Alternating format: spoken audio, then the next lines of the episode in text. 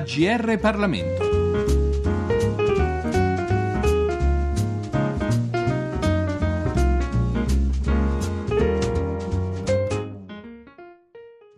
Un eh, saluto, un cordiale saluto a tutti gli ascoltatori del GR Parlamento da Giorgio Cirillo. Il libro di cui ci occupiamo oggi è La lezione della storia, sottotitolo Sul futuro dell'Italia e le prospettive dell'Europa. L'editore è Marsilio e gli autori del saggio, poiché è scritto a quattro mani, sono Gianni De Michelis, esponente di spicco di una lunga stagione politica, con incarichi di governo di notevole rilievo in passate legislature, e Francesco Kostner, giornalista e saggista, che ha già dedicato all'ex ministro di diversi dicasteri ed ex vicepresidente del Consiglio De Michelis un precedente libro intervista di cui lui stesso ci parlerà, oltre ad aver pubblicato altri saggi sulla nostra recente storia politico-parlamentare. In questo caso però Francesco Kostner di La lezione della storia, che non è un libro intervista, è il coautore a tutti gli effetti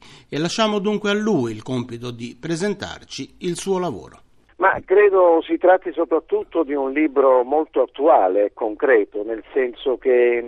dire, mette a fuoco con notevole lucidità e competenza eh, una serie di riflessioni che sono strettamente connesse alla nostra attualità, all'attualità dei nostri giorni. È un libro, va detto, che conclude e completa allo stesso tempo eh, l'analisi che lo stesso De Michelis ha iniziato, ha avviato una decina di anni fa con il libro intervista edito sempre da Marsilio, La lunga ombra di Yalta. In sostanza eh, quel libro è stato il tentativo, secondo molti osservatori anche ben riuscito, di spiegare che cosa è successo in Italia dopo il 92 con quella complessa e variegata vicenda conosciuta come Tangentopoli. Una vicenda che ha profondamente cambiato i connotati politici del nostro paese e che a me pare sia stata troppo sbrigativamente archiviata, con una sostanziale rinuncia ad investigare le caratteristiche, le specificità, le anomalie da cui quella vicenda è stata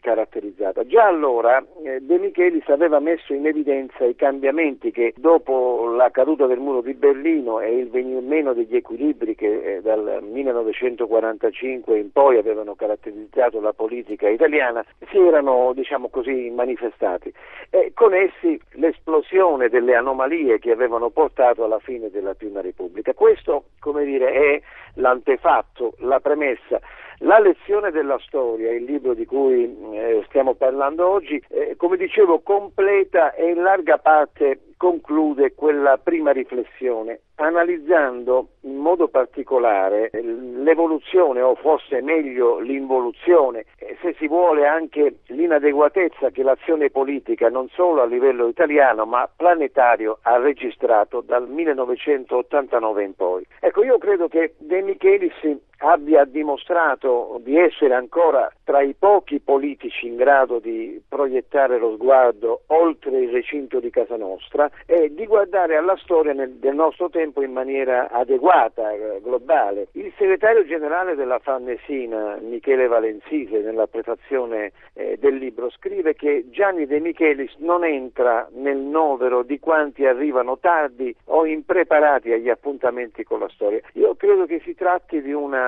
sintesi efficace di ciò che il volume effettivamente esprime e della capacità, come dicevo, di, di Gianni De Michelis di guardare con realismo a ciò che è passato in questi anni davanti ai nostri occhi quasi inosservato, senza riuscire a cogliere la portata degli eventi in gioco. Dopo il 1989, in sostanza, di fronte ai cambiamenti, anzi è meglio dire al salto di paradigma che quella vicenda ha rappresentato, sarebbero state necessarie scelte e opzioni adeguate al mondo completamente diverso da quello precedentemente venuto fuori da quelle vicende. Non è riuscito a farlo l'Italia, non lo ha fatto l'Europa che ha proceduto troppo nella direzione dell'allargamento e troppo poco in quella dell'adeguamento istituzionale, non l'ha fatto l'America, nonostante il vecchio ordine mondiale basato sugli equilibri della guerra fredda e del paradigma che esprimeva fosse finito. Ecco, De Michelis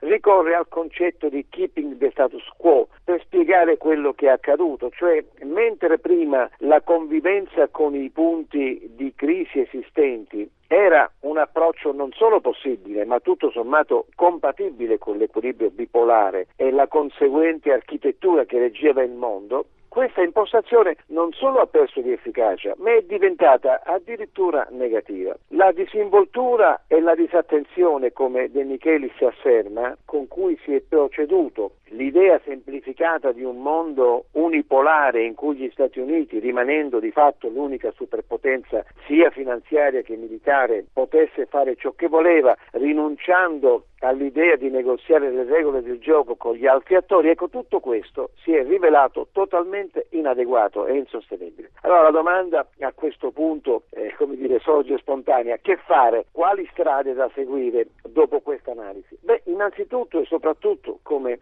dicevo, riscoprire il valore e il senso più pieno della politica a tutti i livelli. La criticità del momento che stiamo vivendo impone soprattutto e particolarmente il recupero di una efficacia, di una idealità e di un senso di responsabilità nelle scelte e nelle azioni senza i quali non sarà possibile accreditare nelle opinioni pubbliche un progetto serio di rinascita culturale, economica, sociale e istituzionale. In altre circostanze e di fronte a salti di paradigma meno intensi e forti di quello che stiamo vivendo, perché non così concentrati nel tempo come oggi, anche quando era molto più facile una soluzione diversa, alla fine è prevalso sempre il conflitto. Il ricorso a questa opzione però è improponibile perché avrebbe effetti complessivi devastanti e il costo derivante da una ipotetica scelta di questo tipo sarebbe probabilmente, anzi certamente conclusivo per la storia dell'umanità. Allora, ecco, il governo di questo delicato passaggio, dice De Michelis, deve avvenire attraverso quello che egli definisce il package deal, vale a dire un compromesso tra interessi diversi basato su una nuova governance che abbia le caratteristiche di una governance multilaterale di un mondo diventato oggettivamente e irreversibilmente multipolare. Ebbene, per concludere, in questo sforzo, secondo De Michelis, in questa necessaria linea di azione, l'Europa può e deve fare molto nella direzione dell'integrazione politica innanzitutto, ripensando anche all'architettura stessa dell'Unione Europea, con una scelta chiara e decisa nella direzione euro-mediterranea e puntando soprattutto a non vanificare la costruzione di un modello di convivenza civile e di rispetto delle diverse culture su cui è stata edificata la stessa idea di Europa. Lasciamo ora la parola, per così dire, a Gianni De Michelis, leggendo un brano da lui appunto scritto, tratto da La lezione della storia sul futuro dell'Italia e le prospettive dell'Europa.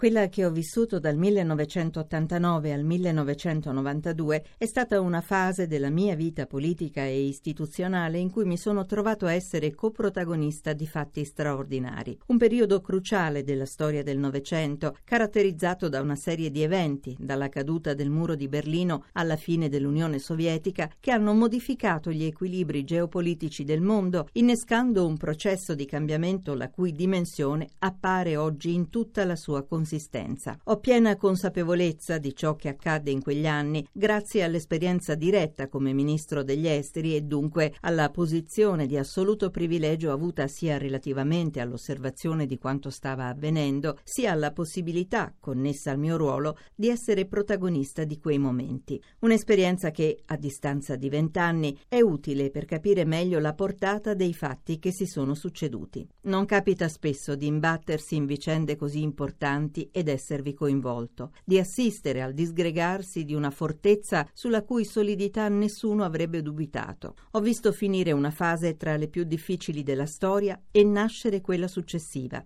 un'esperienza che mi ha messo nella condizione di capire molte cose e di valutare il disordine con cui avremmo dovuto fare i conti, i gravissimi problemi con cui l'Italia, l'Europa, il mondo avrebbero dovuto misurarsi se non fossero state prese le misure necessarie e che mi consente oggi di tentare una sintesi rispetto alle delicate e complesse questioni ancora sul tappeto, così come sulle scelte necessarie per risolverle. A mio parere è proprio l'assenza di una valutazione di ampio respiro, aderente alla realtà ma proiettata in prospettiva, che è pesata in questi ultimi anni. Nel momento, cioè, in cui era evidente che la vicenda politica internazionale aveva ormai imboccato una diversa direzione di marcia, assumendo connotati caratteristici epocali. Molte questioni con cui oggi siamo costretti a fare i conti vengono da lontano, da quando cominciò a cedere il meccanismo di relazioni e di equilibri che, dopo il secondo conflitto mondiale, aveva governato il mondo. La crisi di quella costruzione e il progressivo venir meno della sua impalcatura strategica strategica come elemento di identità politica oltre che storica, avrebbero dovuto costituire la base di una riflessione profonda e di decisioni altrettanto importanti, come è necessario nelle fasi in cui sono in gioco interessi e prospettive di grande portata, dai quali dipendono o sono strettamente collegati i destini di popoli e paesi, ma più in generale la prospettiva, la prospettiva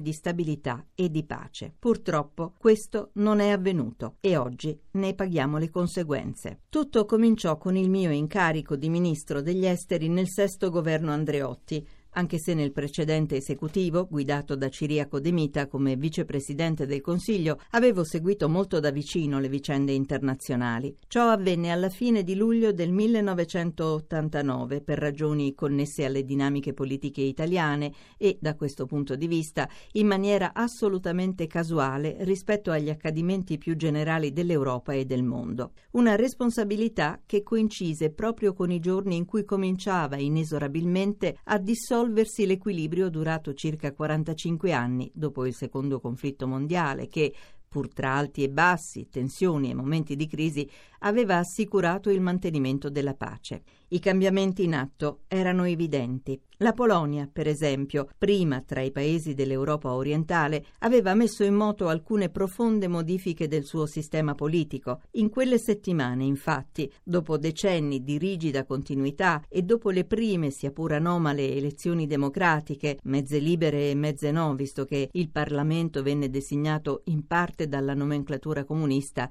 in parte attraverso il voto, venne formato un governo che non comprendeva solo i comunisti e i loro tradizionali alleati. La discontinuità con il passato era netta e clamorosa. Per la prima volta era il leader dell'opposizione democratica, Tadeusz Mazowiecki, membro tra l'altro del movimento Solidarnosc, a guidare l'esecutivo. Il nuovo premier assunse questa gravosa responsabilità nell'agosto 1989, adottando immediatamente riforme economiche così radicali da trasformare nel giro di poco tempo la Polonia da uno Stato socialista in un'economia di mercato. Quello polacco fu il primo segnale di una più generale evoluzione che portò gradualmente gli altri paesi del patto di Varsavia a ribellarsi contro i regimi comunisti, a partire dalla Germania dell'Est. Fu in coincidenza con il periodo delle vacanze, infatti, che i tedeschi della DDR, desiderosi di legare la propria vita saldamente alla democrazia, si resero protagonisti di quello che è stato definito il voto con i piedi. I tedeschi dell'Est, come è noto, non potevano venire in Occidente ed erano soliti andare in vacanza soprattutto in Ungheria, sul lago Balaton. Quando alla fine di agosto sarebbero dovuti tornare a casa, molti, attraversando il confine con l'Austria, decisero invece di raggiungere la Germania occidentale. Fu un esodo massiccio che il governo ungherese, ancora comunista, ma caratterizzato al suo interno da importanti posizioni di carattere riformista, consentì senza creare alcun ostacolo. La marcia verso la libertà era cominciata. Abbiamo dunque presentato la lezione della storia sul futuro dell'Italia e le prospettive dell'Europa, scritto da Gianni De Michelis e da Francesco Kostner. L'editore è Marsilio. Da Giorgio Cirillo, grazie per l'attenzione a tutti coloro che sono sintonizzati sulle frequenze del GR Parlamento e un a risentirci al nostro prossimo appuntamento. I libri a GR Parlamento. Per segnalare saggi di storia, politica, sociologia e diritto, scrivere a grplibri@rai.it.